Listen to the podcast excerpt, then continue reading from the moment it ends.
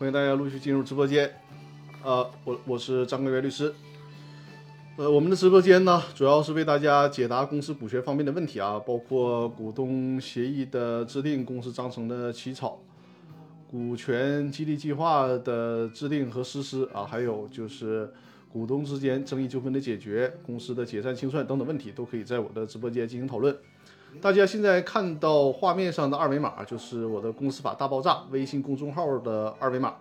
扫描这个二维码的意义是什么呢？就可以直接在“公司法大爆炸”的微信公众号上留言进行提问。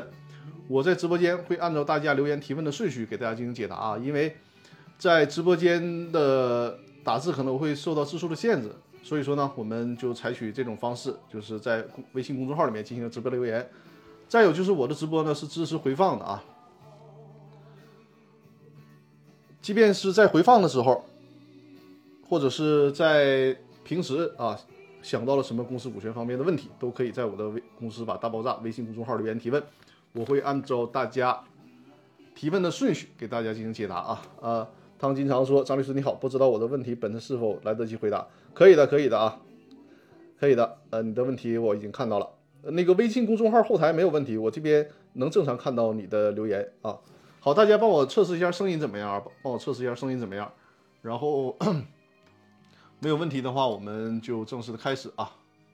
呃，为什么直播稍晚了一会儿呢？因为在开播之前啊，我正式接到通知需要居家隔离啊，因为 我这个我妻子的工作的原因成了二密了，我这作为家属呢也就陪着隔离了啊，需要未来的一周的时间需要居家隔离啊，但是。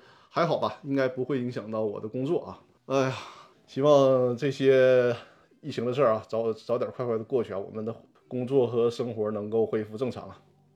呃，今天我看我的老观众们在直播间人还不少哈。好的，好的，欢迎大家啊。那咱们还是老规矩，开始我们的问答环节啊。再次嘱咐一下大家，就是已经在微信公众号留言提问的朋友啊，记得守在直播间，我们进行在直播间进行互动讨论。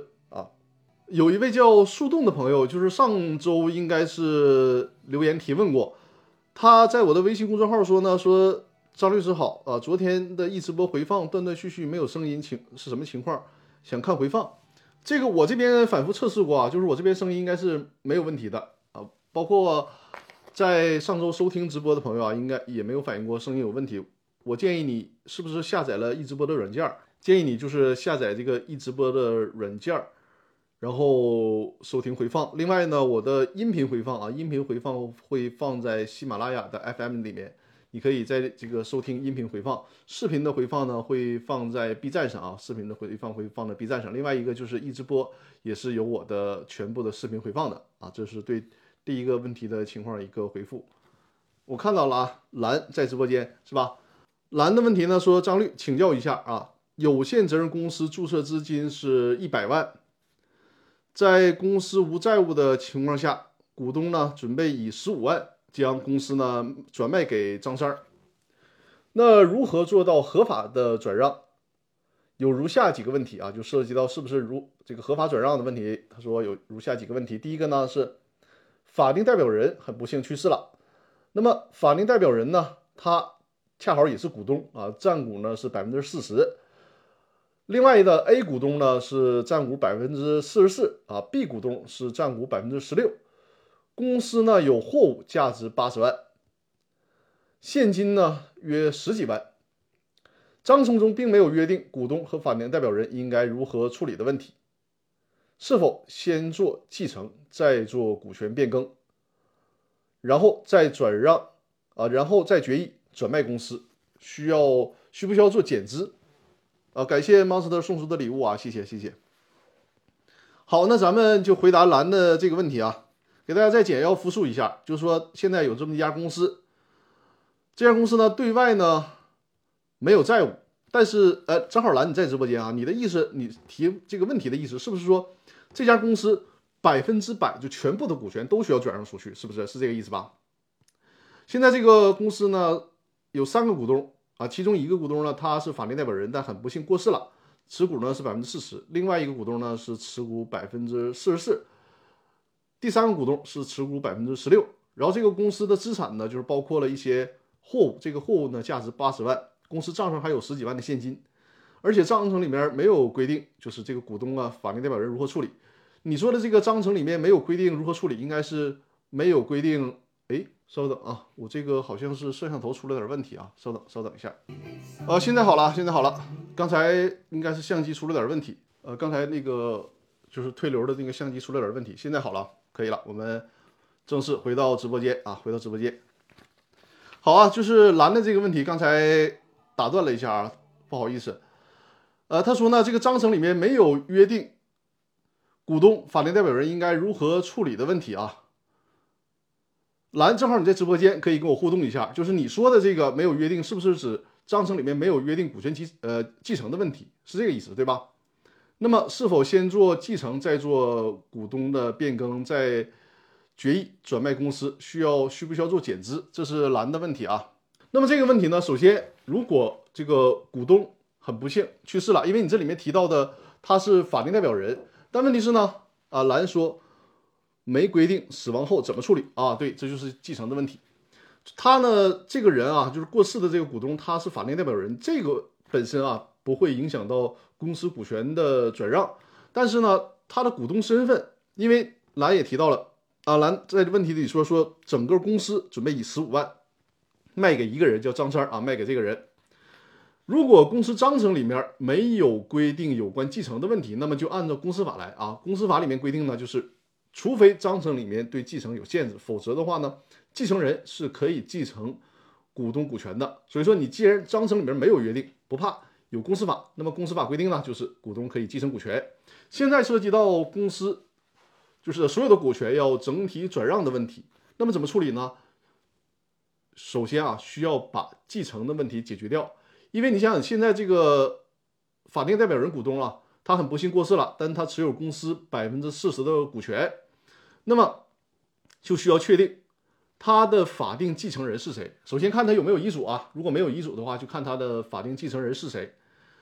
那怎么判断谁到底是不是法定继承人呢？首先公司也没有这个能力，买股权的那一方也没有这个能力。通常来讲呢，最好建议大家或者做公证，或者是如果他的法定继承人，比如说继承人的范围啊。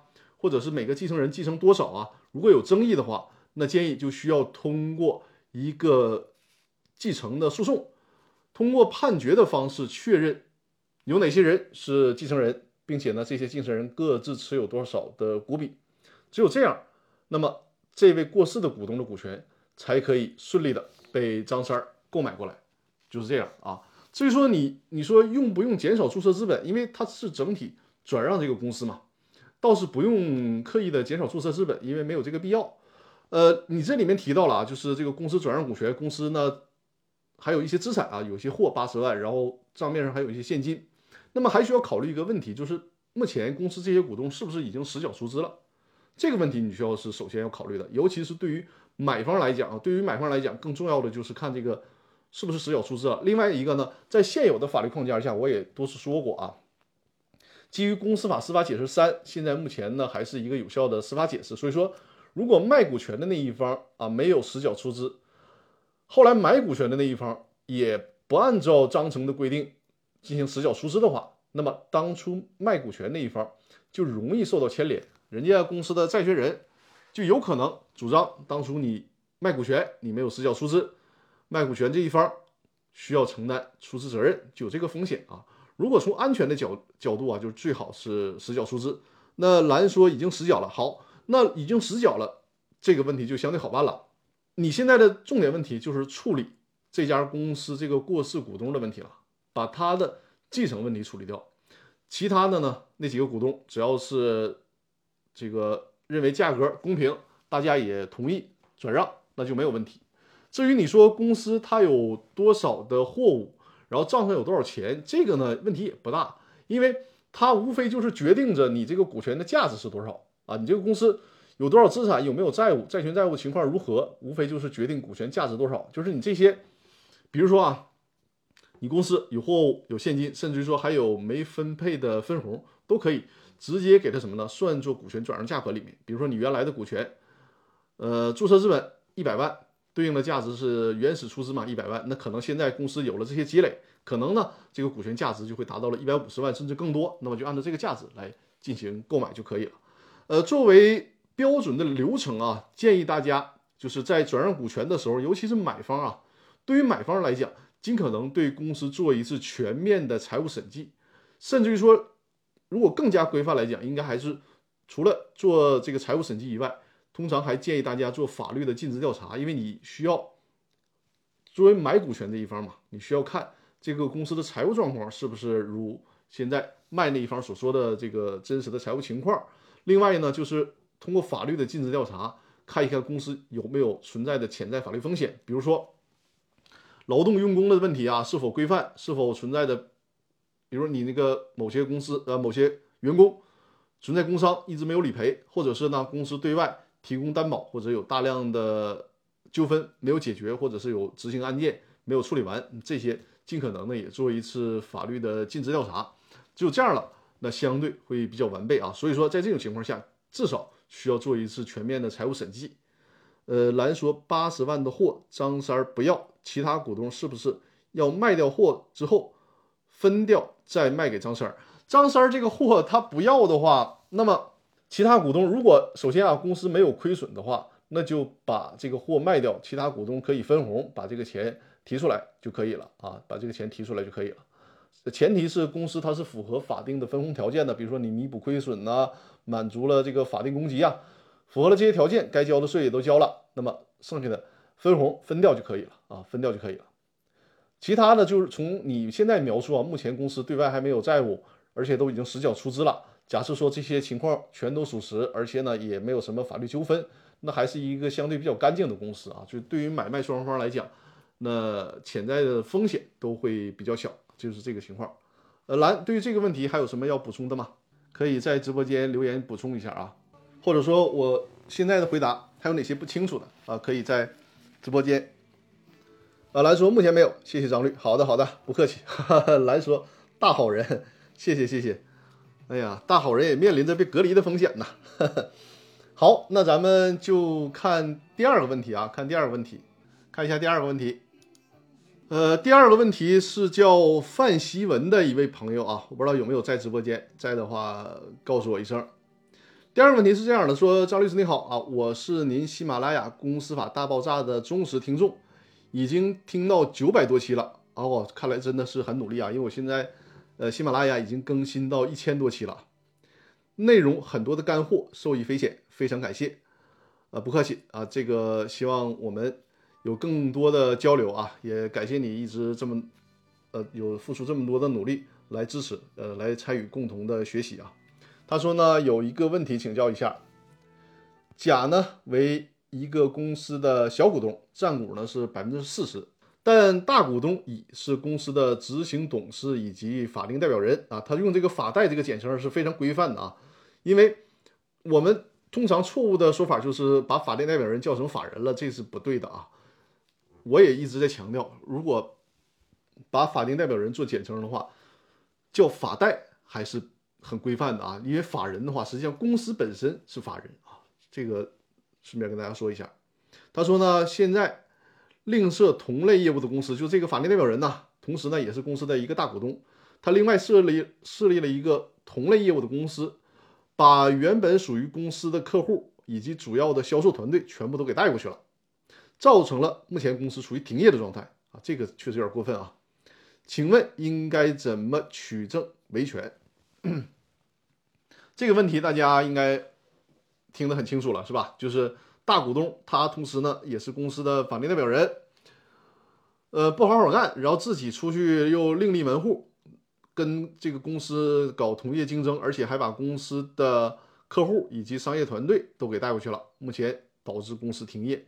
应该怎么维权？这就涉及到什么呢？给大家看一下法条啊，大家看屏幕上的法条。因为你提到了他是公司，他不仅仅是公司的股东啊，还是公司的法定代表人。如果是公司的法定代表人的话，那就说明什么呢？说明他至少是公司的执行董事，或者是董事长，或者是经理。那如果这样的话，他就属于公司的高管了。如果你们的公司章程里面啊。如果你们的公司章程里面对于股东是否限制他从事同行业没有做出一个明确约定的话，那通常可以理解为你就没有办法去限制股东另做同行业啊。这个我也我也是在讲课当中啊反复跟大家强调的，就大家不要认为当然的认为啊，大家同是股东，然后你这个股东呢就只能跟我们公司做这个行业，你不能搞同业竞争。对于股东来讲，如果想要设这种防线，就事先需要在股东协议或者是公司章程里面有明确的条款，禁止股东从事同行业，甚至设置相应的违约责任。否则的话呢，我们很难找出法律依据和合同依据去限制股东从事同行业的。但是呢，如果作为公司高管的话，即便是公司章程或者是股东协议里面没有规定，我们依据公司法也可以要求这个股东。不得从事同行业，为什么呢？就是屏幕上的这个司法解释啊，就是，呃，屏幕上的这条法律就是公司法。公司法的第一百四十八条里面明确规定了，作为公司的董事、高级管理管理人员啊，不得从事的行为里面，其中的第五项就是不能自营或者是为他人经营与所任职公司同类的业务，是不允许的。如果做了怎么办？看下面这个啊，如果做了怎么办？违反前款规定所得的收入就是归公司所有了，就是公司行使归入权啊。你就是公司高管从事同行业，因此获利应该归公司。而且进一步，不单单你的收益需要归到公司啊，后面还有公司法的第一百四十九条，如果公司的高管们啊违反规定，那么如果因此给公司造成损失的，应该承担赔偿责任。所以说，范新文这位朋友啊，首先你的维权途径你已经知道了，就是依据法律，基于他是公司的高管，那么可以要求行使归入权，以及他给公司造成了停产停业，可以要求他赔偿损失。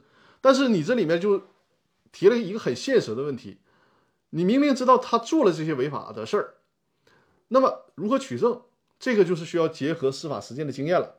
因为可能啊，你提到了他是大股东，而且担任着法定代表人，我们可以理解这个公司多半是在他的掌控之中。那这就会涉及到小股东的一个维权的利器啊。我也是多次的跟大家强调过，本身我也自己代理小股东，通过这种手段去维权，也就是行使股东知情权。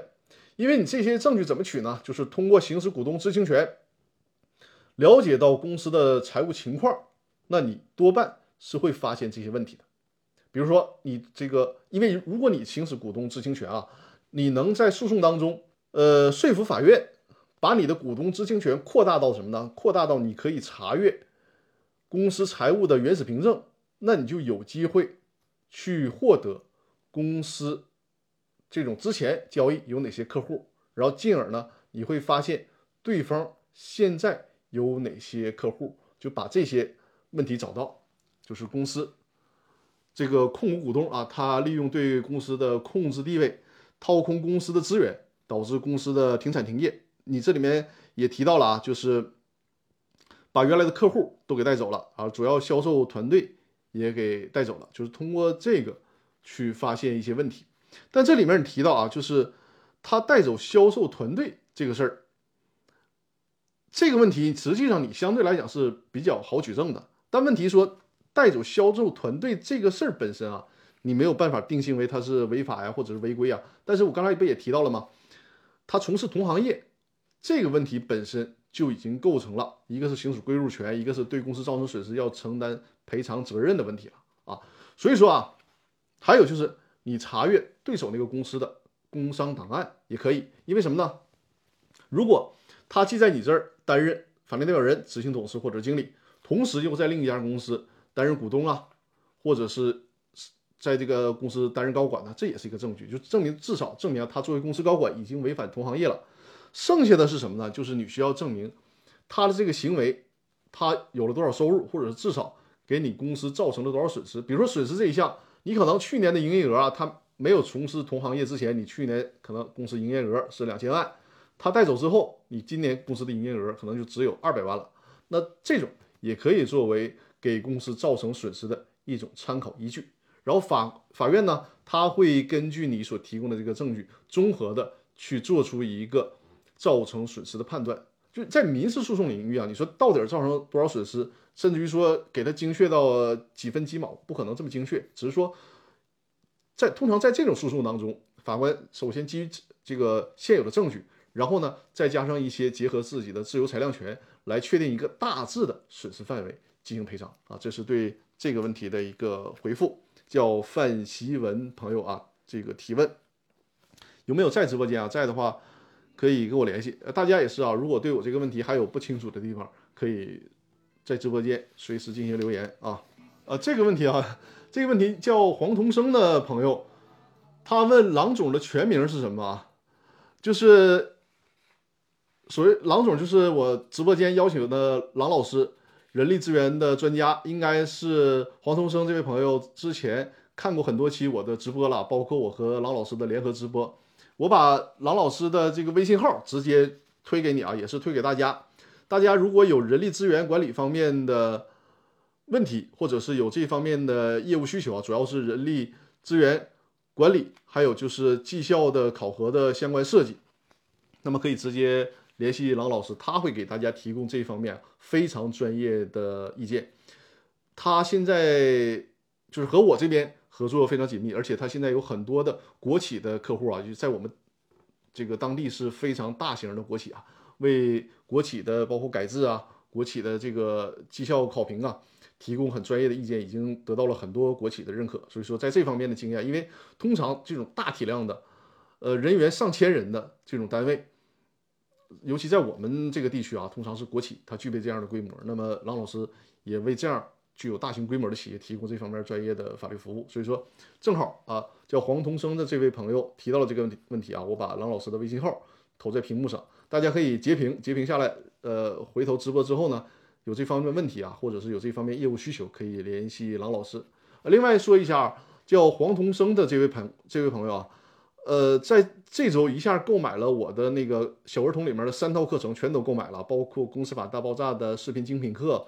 如何注销公司以及电子商务法，而且和在微信里面还和我互动。首先很认可我的课程啊，而且因为我看到后台就是好多朋友买了这个公司法大爆炸视频精品课，呃，买到手之后呢，有的我看有的朋友啊，有的同学看的进度比较慢，但是呢，这位黄先生啊，看的进度非常快。他那天微信跟我交流，就是用了一两天的时间就已经看了八节课了。这个非常佩服啊，非常佩服。就大家，我也希望大家订阅了这个课程之后，能够去看啊，别白花这个钱嘛，对吧？就大家订阅了课程之后要多看，然后在课程当中有什么问题，我也在课程里面给大家留我的联系方式了，就在我的公司法大爆炸的视频精品课里面给大家留我的联系方式了。就是有关课程的时候听课有什么问题，可以作为这个课后的辅导也好啊，我们称之为课后辅导吧。和我进行联系，进行讨论啊，这个正好利用这个问题跟大家说一下这个这个事儿啊。呃，下面这个问题呢，一个叫 A A 先生，我没有把这个问题投到屏幕上，因为是这样啊，这个问题和公司股权不是太相关，就是一个呃民间借贷的纠纷，我只是简要说一下吧。因为我的直播间呢主要讲解公司股权的问题，所以说对其他法律问题法律问题啊，我在我的直播间就不再用过多的时间展开说了。它大概的问题就是说。一个民间借贷的执行纠纷，呃，B 呢欠 A 是 A 的钱不还，A 公司呢起诉 B，胜诉了，然后 A 公 A 呢保全这个 B 是一个自然人啊，保全了他一套房产，现在进入执行阶段了。这个自然人呢就是所谓的 B，他不配合办理过户手续，然后呢这套房子价值还不够偿还 A 的债务，那现在呢想让 B 用房产以物抵债，先还一部分。B 还是不配合。另外呢，B 的这套房子已经租给了其他人了啊，有人住。后期房产如果过户给 A 以后呢，租户已经呃把房租呢就交给 B 了，呃不给 B 不给 A 房租，那么法院可以申请这个住户腾房嘛？大概说一下，就是我们国家采取的是买卖不破租赁。如果这个承租人他是先于你们的案件。就承租了这个房屋，那你就没有办法让他腾退房屋了啊。但是这种执行可以执行啊，就是尽管我们哪怕想这个最坏的结果，他的房子已经先先于你们的纠纷就已经租赁出去了，甚至于先于你的债权，就在在你这个债权发生的时候就已经租赁出去了。那么你也是可以执行的房屋的，大不了说你这个房屋的也怎么说使用状态和权利状态有点瑕疵，就是有人在租赁嘛，对吧？但是我们国家规定最长的租赁期是不允许超过二十年的，也就是说这个房子也不会导致一点价值没有。你哪怕说你能执执行回来几十万、几百万也是可以的啊，就是这个房子不够的话，那你将来他有什么新的财产，你还可以继续执行的。所以说在执行案件当中啊，能抓住什么财产就先执行什么财产。至于说他房子有什么瑕疵，这个不用过多的担心，因为相应的价值会在你的这个执行标的当中扣减的。你可能比如说这个房子本身价值是一千万，但是它因为又设又设立了租金呃租赁呐，又什么支付租金呐。那在评估的时候，可能这个房子对于你偿还你的债务，可能只能值二百万了。那假如说他欠你五百万，那三百万怎么办？你要找到他的其他财产，还是可以继续执行的啊。这个问题因为跟公司股权问题不大，我就在直播间不去多说了。因为我的直播间呢，主要是给大家讲解公司股权类的问题啊。好，呃，我们看下一个问题啊，叫汤金长这位朋友的问题，就是刚开播的时候来到直播间。对，也是我的老观众了。呃，问的问题比较多啊，我们先看一下。他说呢，说张律师请教以下几个问题啊。第一个问题呢是非上市公非上市的股份公司，工商登记是否只登记发起人？如何确认现在的股东？咱先说这个问题啊，就是股份公司啊，如果是上市公司好办了，它的这个股东呢是在证交所进行登呃这个这个进行登记的。但是有一些非上市的股份公司，确实是会会存在的一点小问题，因为按照我们的公司法和这个公司的登记管理条条例啊，就是对于股份公司来讲是只登记发起人的。所以说，如果这个股份公司它之后，比如说发生了股权转让，或者是呢有这个公开募集股份。获得股权的、获得股份的这个股东，你在工商登记上是查不到的，因为工商登记上只是只负责登记发起人。那怎么办呢？现实当中如何确定这个股份公司，尤其是非上市的股份公司，哪些人是他的股东呢？通常啊，比如说你在按照公司法的规定，如果是向社会公开募集的股份，通常呢是有认股书的，就是通过认股书来确认。这个股东的身份，还有呢，就是有一些非上市、非上市的公司，它的股权啊，它的股份是交给一些托管机构的。那么在这些托管机构里面是可以查询到的。然后还有一些，比如说你非上市公司是这个新三板的公司啊，你可以在这种相关的交易所来获得它的呃股东身份的信息。另外一个就是每个地区也不一样，你比如说我给在浙江省呢有一个操作意见。浙江省的操作意见叫做，它这个全称叫做《关于浙江省非上市股份有限公司股份变更章程备案的操作意见》。所以说，在浙江省呢，人家就有这个特殊的规定了。规定什么呢？就是非上市股份有限公司股份变更并相应修改公司章程和股东名册中有关股东及股份记载事项的，应当依法办理章程备案登记。所以说，你看，在浙江省啊。这个省份人家有自己的规定，就是在这种情况下，他也要求办理章程的备案登记和这个股份的股东身份的记载。所以说，这还需要结合每个地区的一些特殊的规定啊。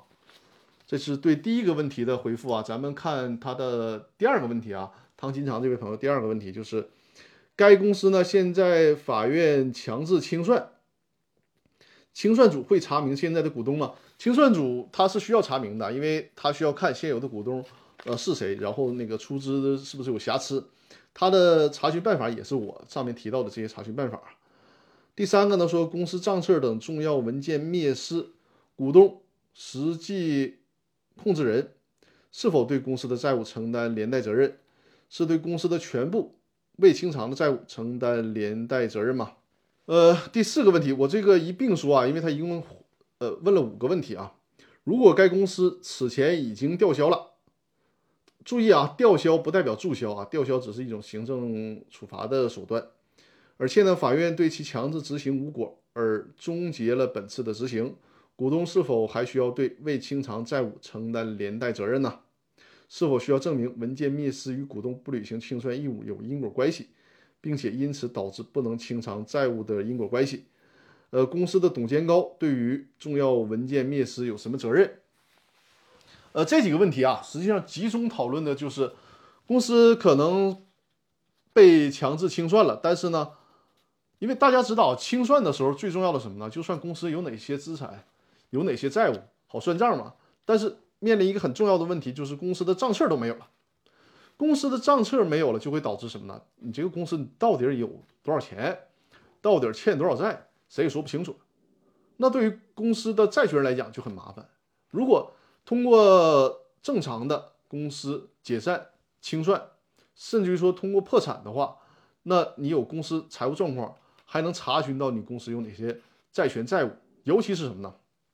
公司有哪些债权也很重要，因为你可能公司没多少资产了，账上没有一分钱。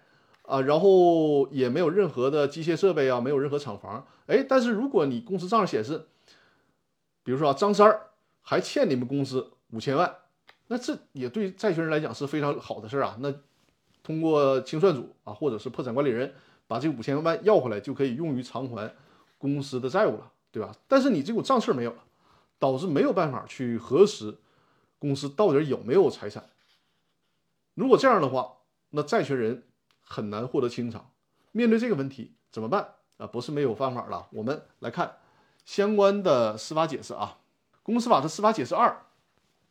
我在《公司法大爆炸》音频的第五季啊，也主要就是给大家讲解《公司法》司法解释二，以及呢清算会议纪要。呃，汤金常说是的，债权人无法核实公司的资产情况。所以说，大家看啊，《公司法》司法解释二的第十八条。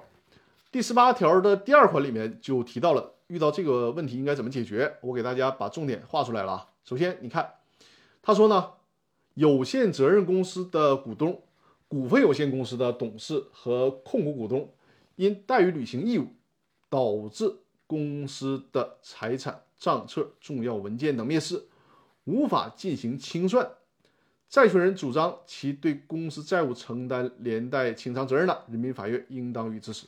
什么意思啊？就是说，如果是有限责任公司，那么有限责任公司的股东啊，呃，公司的账没有了，那么作为有限责任公司，有限责任公司的股东就需要对于债权人啊，就是公司所欠债权人的钱承担连带责任。如果是股份公司呢？股份公司它的它相对于有限责任公司比较特殊啊，股份公司它不是所有的股东都要承担责任，而是什么呢？而是公司的董事和控股股东需要就此承担责任，因为你怠于履行义务是什么？你作为公司的一个控制人，最起码公司，你说你这个公司有哪些资产你看不住也就罢了，公司的账你都看不住，那这个就怎么也说不过去了，对吧？如果这样的话，那对不起，作为相关的责任人啊，因为汤金长他主要问这个问题里面问的是股份公司，那么这种情况，股份公司的董事和控股股东。就需要对公司的债务承担连带清偿责任了啊！注意，这是一个连带清偿责任，这个责任是比较重的啊。这里边多说一下，咱们也可以看一下《公司法》的司法解释二的第十九条啊。第十九条就是说，另一种责任呢是赔偿责任。这个赔偿责任是针对什么情况呢？就是在恶意处置公司财产的时候，如果给公司的债权人造成了损失，或者是呢没有依法进行清算，或者是呢以虚假的清算报告骗取公司登记机关。办理法人注销登记的这个时候呢，是承担的赔偿责任。如果是赔偿责任，这就会存在一个问题啊，就是债权人要对他受了多少损失承担举证责任的啊。所以说，你看，如果要求承担连带责任，实际上啊，实际上是对于相关责任主体的责任是更大的。因此，唐金长这里面的提示就是你的维权方式是有的，可以有法律依据的，就是依据《公司法司法解释二》的第十八条。针对有限责任公司来讲，追究他全体股东以及公司控股股东的责任，要求他们对公司的债务承担连带责任。你不能说你账没了，然后你就可以公司就不还钱了，不行。公司的账没了，你们作为公司的控制人是有责任的，需要比如说公司对外欠了一千万，那对不起，你们这些人要对这个一千万承担连带责任啊，这个是这个问题。但是大家注意到啊，呃，汤金长这位朋友。他在问题当中还有一个更细节的事儿，他说公司的高管，如果这个是这个公司的高管，他的错误所导致的，怎么办？就是可能公司的股东啊、董事啊很无辜，比如说啊，这个账在公司的经理手里面，或者是呢在公司的财务负责人手里面，他们把这个东西弄丢了，难道就不承担责任了吗？是这样啊，如果你单纯他看我现在屏幕上所投的这个公司法司法解释二的第十八条。你要单纯看这个第十第十八条，似乎拿他们没有什么办法，因为这里面只提到了谁承担责任呢？就是公司的主要财产和账事没了，谁承担责任啊？有限责任公司的股东、股份有限公司的董事、控股股东。那你说我这个账是经理弄没的，或者是财务负责人呢弄没了？你要援引公司法司法解释二追究他们的责任呢？人家就会说了，那你这个公司法司法解释二里也没有提到我呀，那我凭啥要承担责任呢？那从这个。来讲，似乎是这些人有过错了就要逍遥法外，能这样吗？最高法院可能也意识到了这个问题啊，于是因为毕竟你认为它是公司法司法解释二的漏洞也好啊，还是什么也好的，毕竟确实没提，怎么办呢？大家还记得吗？我在公司法大爆炸的音频啊第五季，除了讲公司法司法解释二以外啊，还给大家讲了就是这个最高法院的清算会议纪要。那么咱们看一下，就是对于。这个问题在清算会议纪要里面有所提及啊。这个清算会议纪要第三十九条，也就是接近尾声的条款了啊。这里面怎么说的呢？看这个橘黄色的部分啊，就是说，可如果出现这些情况，就是说什么呢？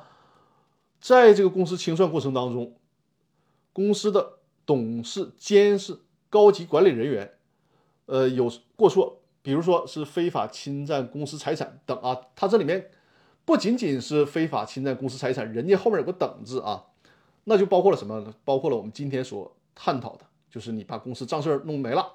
那它这里面提到了，包括监事、高级管理人员。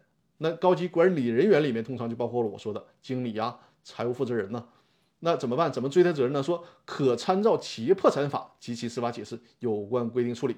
这这句话是什么意思呢？就是说，可能也看到了公司法呀，公司法司法解释啊，确实是还有不周到的地方。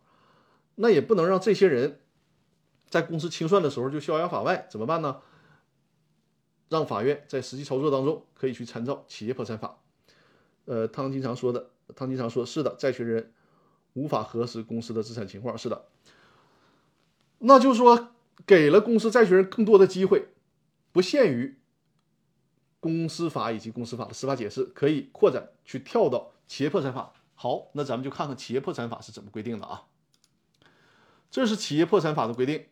企业破产法的第一百二十五条，这里面明确说了，说企业的董事、监事或者是高级管理人员违反忠实义务、勤勉义务，致使所在企业破产的，依法承担民事责任。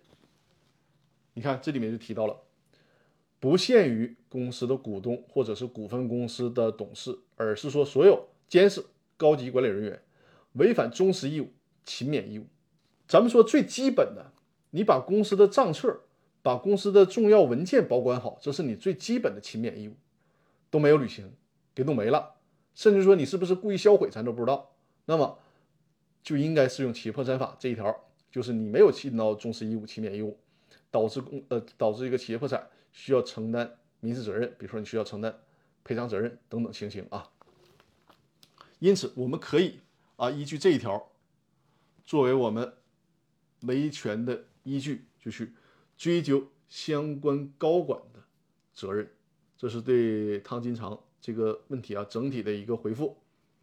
呃，包括我们在线的朋友对这些问题还有不清楚的地方，可以进一步的交流。呃，我看有朋友分享了我的直播间啊，谢谢大家，也请大家可以关注我左上方的头像，关注我的直播间。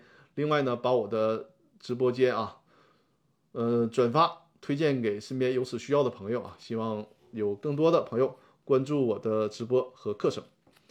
呃，汤金常说，九民会议纪要说需要证明因果关系，只是针对不参与经营的小股东是吗？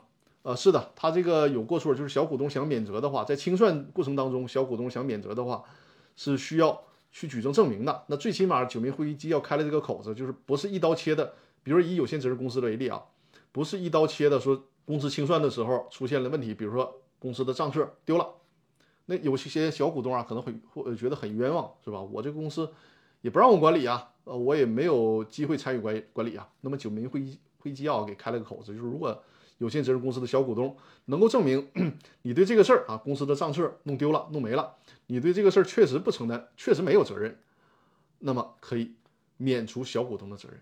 因为现实当中确实有这样，就是大股东把控着公司，小股东想管、想参与都参与不了。所以说，你看这里又说到为什么股东知情权这么重要。一旦发生这个情况，比如说咱们就以有限责任公司为例，有一天公司经营不行了，然后公司呢面临着清算甚至破产，发现公司账册没有了。那你小股东说：“哎呀，这个事儿跟我没关系啊。”啊，我公司我也参与不了管理，然后这个账册弄没了，也不是我弄的，你不能只这么凭你这么一说，你就免责了，你需要承担举证责任呐。就是你虽然你是小股东，不代表你是小股东你就必然免责，你需要证明说，哎，这个公司经营不好，账册弄没了跟我没关系，你怎么证明啊？你怎么去证明？那通常在面对这种情况的时候，如果你曾经提过股东知情权的诉讼，而且哪怕股东知情权的诉讼败诉了，或者说胜诉了，但是迟迟得不到执行，但他给你留下了一个你以后免责的证据。你拿着这个判决，你就可以跟法院说了：你看，我当初是要行使股东知情权的，我是要查公司账的，但是大股东他拒绝我查账，导致我没有机会去涉足涉猎公司的账册。那如今他说账册弄没了，我显然这个责任不应该我承担。你看，所以说股东知情权的这个权利行使啊，不单单是说使小股东使得有一个积极的权利，他还有一个消极的防御的权利，就是一旦公司以后出事了，你跟我小股东没关系。所以说股东知情权的诉讼啊，它还有一个衍生的作用，这个是提示大家注意的啊。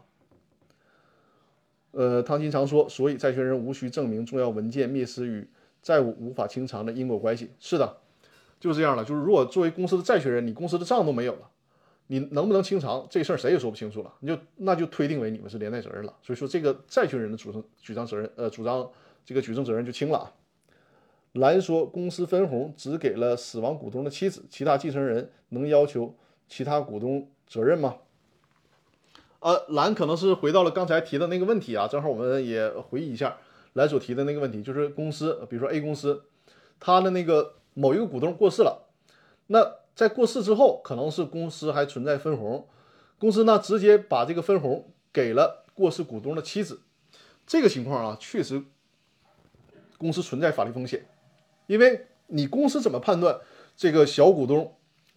你公司怎么判断这个过世的股东啊？他的法定继承人就是他妻子一个人呢？对不对？所以说蓝他的这个问题啊，提的非常好。也给所有的公司提一个醒，就一旦面对这种情况，公司呢是不能轻易的做出这种分红决议的。需要什么呢？需要你作为继承人提供证据证明你们是合法的继承人，而且是唯一或者唯二或者是唯三的继承人，对吧？通常你要不然拿公证，要不然拿着法院判决，否则的话你去乱处理这个事儿，其他合法继承人有可能向公司或者向做出此决议的股东要求说：“哎，你没有搞清楚这个事儿。”因此给我造成损失了，你要赔偿，这个惹祸上身就没有必要了。所以说遇到这种情况啊，要不然获得这个公证，确定法定继承人范围的公证，或者是呃法定继承人如何分配股权，或者是如何分配这个分红权，拿出这样的相关判决啊。所以如果没有之前，我建议这个分红你可以留在公司的账上，就是专款专用，给它留着留存着，什么时候这个继承的问题解决掉了，再去进行分红。呃，来说张律，如果死亡的股东没有做公证或诉讼确定继承人啊，跟你这个问题是连着的。如果没有做诉讼或者去呃这个这个确定继承人，公司就把分红分给了某一个所谓的继承人，就会有以上的法律风险啊。呃，汤金常说，诉讼时效是从法院强制清算案件认定灭失无法清算时起算吗？你这个诉讼时效的时点，你不能以这个。灭失为起算点是看你这个债权起算点，如果你这个债权压根儿都过诉讼时效了，人家公司账册有没有跟你也没啥关系了，对吧？所以说这个诉讼时效主要看你这个债权过没过诉讼时效啊，不是说你呃知道账册没有了，然后它这个起算点就是什么参考的这个定位啊，参考的这个这个标尺发生错误了，这个是需要注意的啊啊！今天的直播呢，五十分钟的时间了，感谢各位的收听和陪伴啊！我再把我的课程二维码投到屏幕上，大家看一下啊，这是小鹅通的课程二维码，欢迎大家订购我的课程。这个确实不谦虚的说啊，好多已经购买课程的朋友。呃，或者是私信啊，或者是在直播间啊，对我也进行了夸奖，让我非常欣慰。因为真的是用心做的东西，能得到大家的认可，我真的是非常非常的开心啊！确实是非常用心的制作，整个的视频的剪辑，尤其是幻灯片的制作，确实付出了非常大的心血。感谢大家的认可和支持。就是有这个再次推荐一下这个课程啊，《公司法大爆炸》的视频精品课，还有如何安全注销公司的课程。呃，绩效动力学，郎老师，郎老师上线了是吧？郎老师说这门课程制作过程很久啊，用时很久，付出了很多。是的，是的。呃，郎老师，你刚才有没有在直播间看到？就是我的购买一个课程的朋友，他想和你联系啊。我把你的那个微信公众号，我不，我把你的微信号投给这位朋友了。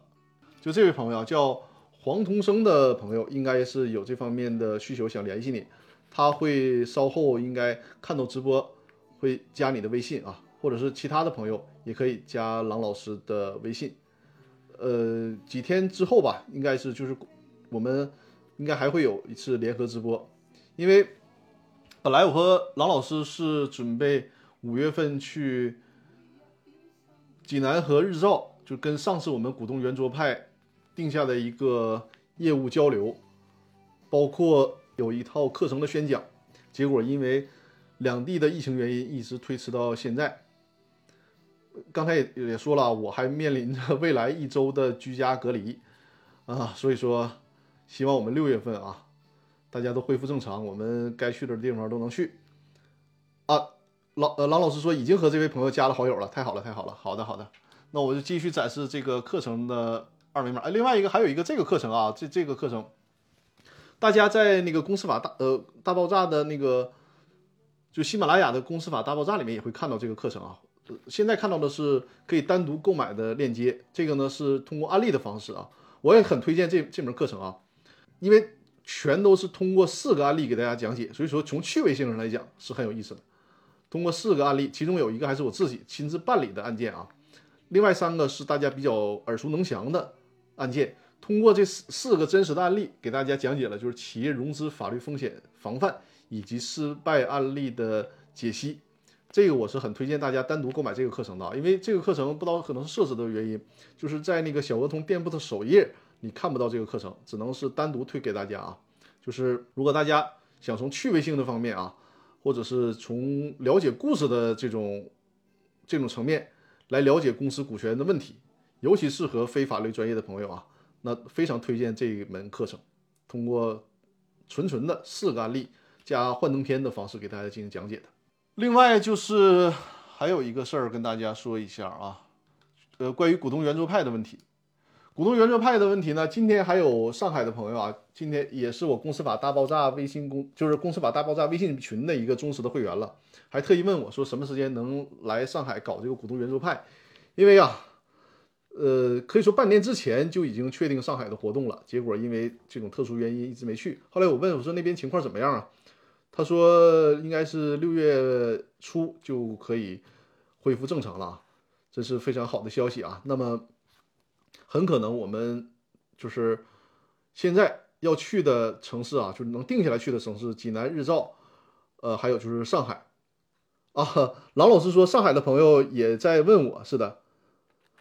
汤汤金常说：“上海刚解封是吗？呃，汤金常，你是在上海吗？但是从我现在了解到，就是还没有完全恢复正常，因为我们已经有客户啊，就是已经有客户是在上海的。了解到情况，就还没有完全恢复，可能是能够正常的双方，比如我们去上海没有问题，不用隔离；我们从上海回来也不用隔离，那可能真的需要等到六月份。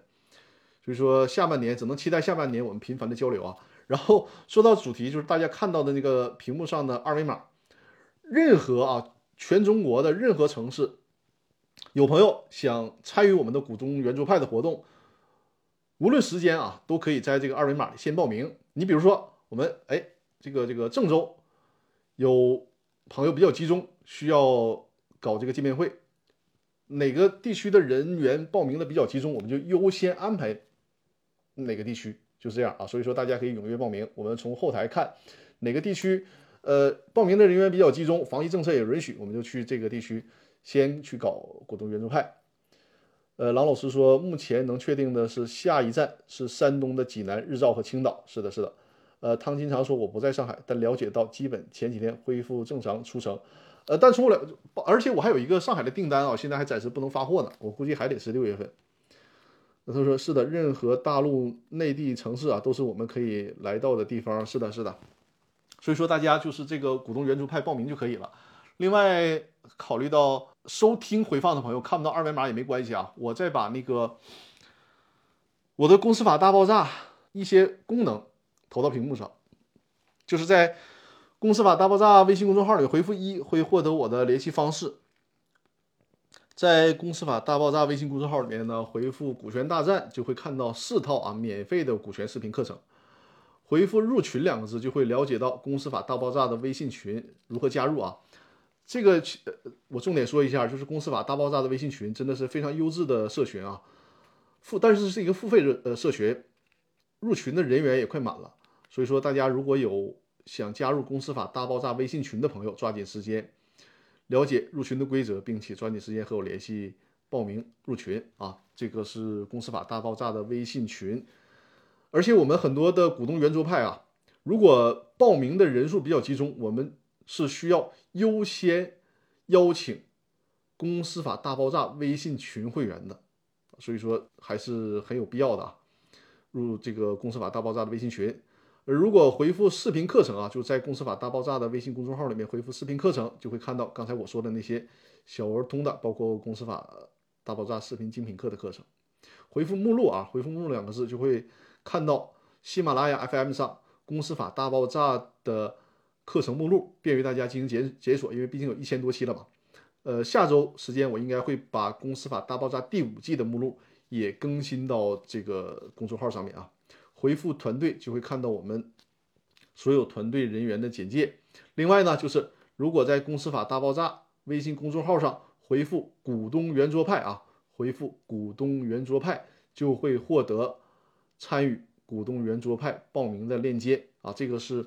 我们喜马拉雅 FM 的朋友，如果看不到画面也没关系啊，我们就直接在公司法大爆炸的微信公众号里面回复“股东圆桌派”就可以了。另外，再次强调一下，我们的股东圆桌派的活动呢，主要面向的是企业家朋友啊，主要面向的是企业家朋友。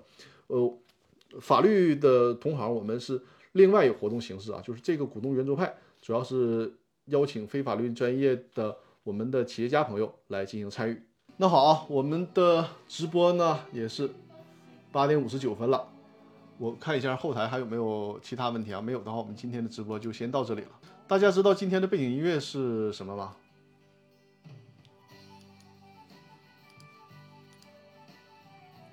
我开场的时候就是为了想多听一会儿这个背景音乐，所以说等了两三分钟才正式开场的。大时代的片尾曲，就在此时此刻啊，或者说在这段时间。听这个歌是听这首歌是百感交集啊，大时代，嗯，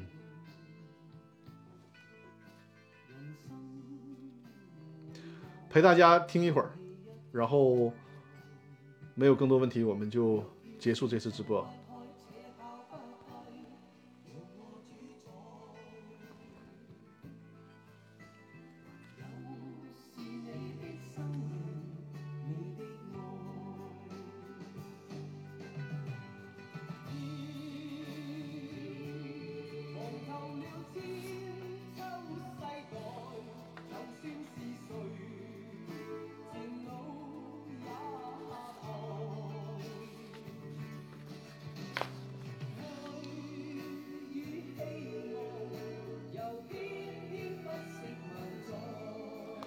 先说：“张律，你觉得做律师累不累？累啊，很累。呃，叫什么？对，在在我们行业里面有一句话叫做‘职业选得好，年年像高考’，就是这样。就是律师他是一个终身学习的行业。无论你是从事具体哪一个呃细分，比如说你是从事呃交通肇事的这种人身损害赔偿的解决呀、从事婚姻家事啊，包括从事公司股权呐、从事破产的所有的吧，都需要终身学习，不断学习。所以说，律师这个行业真的是非常非常辛苦。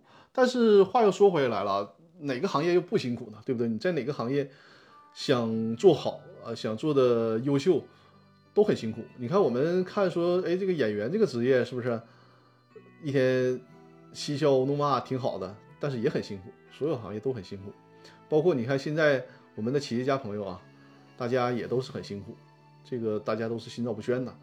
所以说，累是累，但因为我真的很喜欢这个职业，非常非常喜欢。从小看港剧，就觉得哎呀，做这个行业很酷很好。我也很幸运啊，非常非常幸运能从事到自己喜欢的行业，这个真的觉得特别特别的兴奋，特别特别的幸运。因为我觉得大多数人吧，我们大多数人说这一辈子能选择一个自己喜欢的行业不太容易。嗯，所以有兴奋，有这个幸运的成分在啊，有幸运的成分在。